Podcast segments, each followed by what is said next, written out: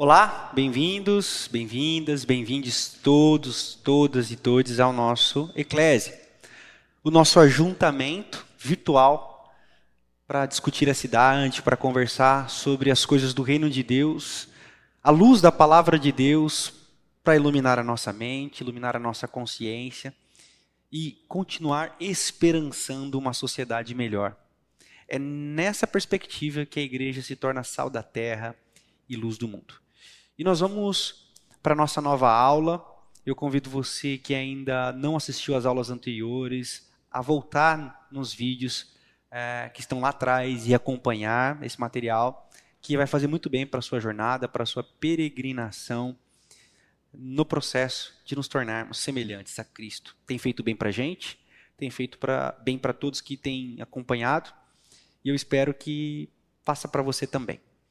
A nossa aula de hoje, o tema é o que é sagrado. E o texto base para essa nossa conversa é a primeira epístola de Pedro, no capítulo 1, dos versículos 18 a 24, que diz assim: Eu leio na versão NVI e você pode acompanhar aqui no vídeo a tradução que vai aparecer. Pois vocês sabem que não foi por meio de coisas perecíveis como prata ou ouro que vocês foram redimidos da sua maneira vazia de viver, transmitida por seus antepassados, mas pelo precioso sangue de Cristo, como de um cordeiro sem mancha e sem defeito, conhecido antes da criação do mundo, revelado nesses últimos tempos em favor de vocês por meio dele, vocês creem em Deus, que ressuscitou dentre os mortos e o glorificou, de modo que a fé e a esperança de vocês estão em Deus. Agora que vocês purificaram a sua vida pela obediência à verdade, visando o amor fraternal e sincero, amem-se sinceramente uns aos outros de todo o coração. Vocês foram regenerados não de uma semente perecível, mas imperecível por meio da palavra de Deus, que é viva e permanente. Pois toda a humanidade é como a relva, e toda a sua glória como flor da relva. A relva murcha e cai a sua flor, mas a palavra do Senhor permanece para sempre.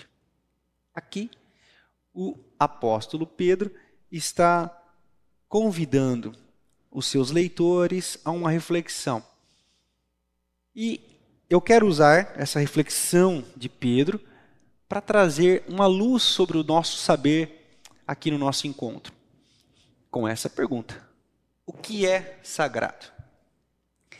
Lá atrás, é, a nossa comunidade conseguiu estabelecer uma, uma frase que é muito marcante para a nossa construção coletiva, que diz assim: Sagrado é a vida, profano é não viver. Eu vou repetir. Sagrado é a vida, profano é não viver. Nós acreditamos que Jesus nos resgatou de uma maneira vazia de viver. Pedro está dizendo aos seus ouvintes o seguinte: Cristo deu a vocês uma nova perspectiva de vida trazendo a vocês um novo significado de sagrado, que não se conquista e nem se compra por meio de ouro ou prata, mas por meio do sangue do Cordeiro. E Pedro vai dizer que quando nós entendemos essa perspectiva na nossa vida, nós começamos a amar uns aos outros e isso flui de maneira muito sincera. Nós começamos a amar o que é a vida. Nós começamos a amar a dignidade da vida nós começamos a entender que sagrado não são os rituais, sagrado não são as leis religiosas, sagrado não são as teologias, sagrado não é um livro, sagrado não é, não é um, um, um elemento da natureza, sagrado é a vida. Em Cristo Jesus, nós começamos a entender que sagrado é a vida e que profanar o sagrado é profanar a vida dentro dessa perspectiva, eu quero responder junto com você o que é sagrado. Dentro dessa construção, a luz de Jesus, lembre-se, essa é a caminhada que nós estamos construindo aqui na Eclésia. conhecendo Jesus, entendendo Jesus. E Jesus vem trazer ao mundo uma maneira de viver. E ele diz, lá em João capítulo 14, ele diz para Felipe: Olha, quando vocês vêm a mim, vocês veem o Pai. Como você me pergunta, mostra-nos o Pai? Quem me vê, vê o Pai. Quem quer ver o Pai tem que olhar para mim. Então, quando nós entendemos quem é Jesus, quando nós olhamos para Jesus, Jesus é esse funil, Jesus é esse é, é, esse epicentro de movimento cósmico, cognitivo, universal da existência de mundos e metamundos e meta-universos que condensa em si todas as coisas. Por isso que em Jesus nós temos a beleza do que é sagrado. E embora essa grandeza é, é, é, que, que se condensa em Cristo, essa grandeza que eu acabei de narrar de universos, metaversos, outros universos, em Cristo Jesus o sagrado se torna simples. Vida um jeito profano de se adorar a Deus ou de se levar uma vida é desperdiçar o dom que Deus nos deu. E desperdiçar o dom que Deus nos deu é não aproveitar aquilo que lei nenhuma pode nos condenar e que religião nenhuma pode nos interpelar ou nos sobrepujar. Sagrado é, segundo o que o Pedro está dizendo é uma vida em Cristo. E quando eu estou em Cristo, a vida se torna mais leve. Quando eu estou em Cristo, a vida passa a ser sagrada, pequenas atitudes são sagradas, o outro é sagrado.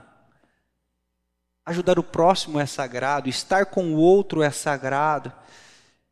Ir ao mercado é um sagrado privilégio. Poder comprar no mercado elementos que vão trazer alimentos para nossa mesa é sagrado, é motivo de nós dizermos obrigado, Senhor.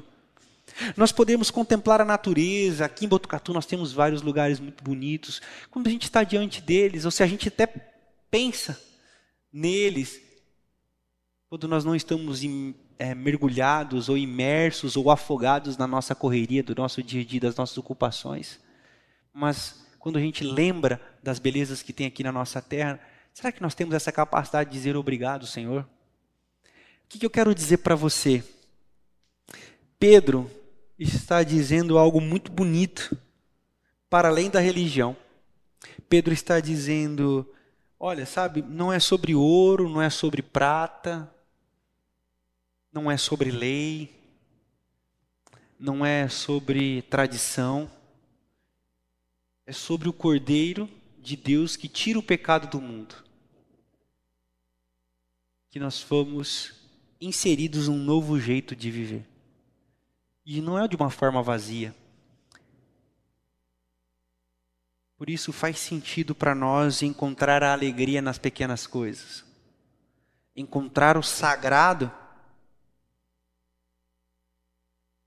nos pequenos gestos, nas pequenas experiências, é um tremendo desafio. Por isso que Jesus é a superação da religião. Por isso que Jesus é suficiente para nós. Uma das experiências que eu mais gosto,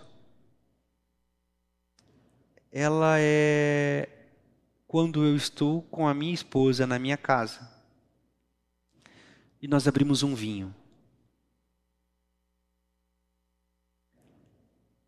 E embora a gente não entenda nada de vinho, a gente abre o vinho e sente o cheiro, o aroma, a densidade do vinho. Se tirassem uma foto de, oh, esse aí é um sommelier de primeira, esse aí é mas a gente não sabe nada. Mas sabe o que, que a gente sabe? Que a gente precisa aproveitar esse momento. E o vinho tem um cheiro muito bom. E no nosso coração a gente diz: Obrigado, Senhor. Obrigado, Senhor. um vinho com queijo. Celebrar isso. Um passeio com os meus filhos na cachoeira. Isso é sagrado. Por isso que Jesus é suficiente para mim. É por isso que Jesus precisa ser suficiente para você, porque por vezes nós procuramos o sagrado na religião, na igreja, na teologia, na interpretação correta, em, em, em rituais, em lugares longínquos, porque o sagrado vai estar tá lá, porque o que é sagrado? Sagrado é não. Sagrado é viver, profano é. Profano é não viver. Por isso, quando nós olhamos para Jesus e nós entendemos que nós não fomos comprados por nenhum tipo de ritual, mas por um sangue precioso que nos deu a condição de desfrutar do que é sagrado. Traga para você essa experiência. O que é sagrado para você? E experiencie, como diria Paulo Freire. Traga à existência esse prazer de existir nas pequenas coisas e celebre a vida porque celebrar é sagrado. Nós vamos concluindo aqui essa nossa aula. E eu espero que ela faça bem para você. Compartilhe com alguém que você entende que vai precisar ou que precisa muito ouvir uma palavra como essa. Um texto como esse, uma perspectiva teológica como essa. E eu espero que seja libertador para você e para quem você compartilhar. Eu espero você no próximo encontro aqui no Eclésia. Até lá. Um beijo no seu coração.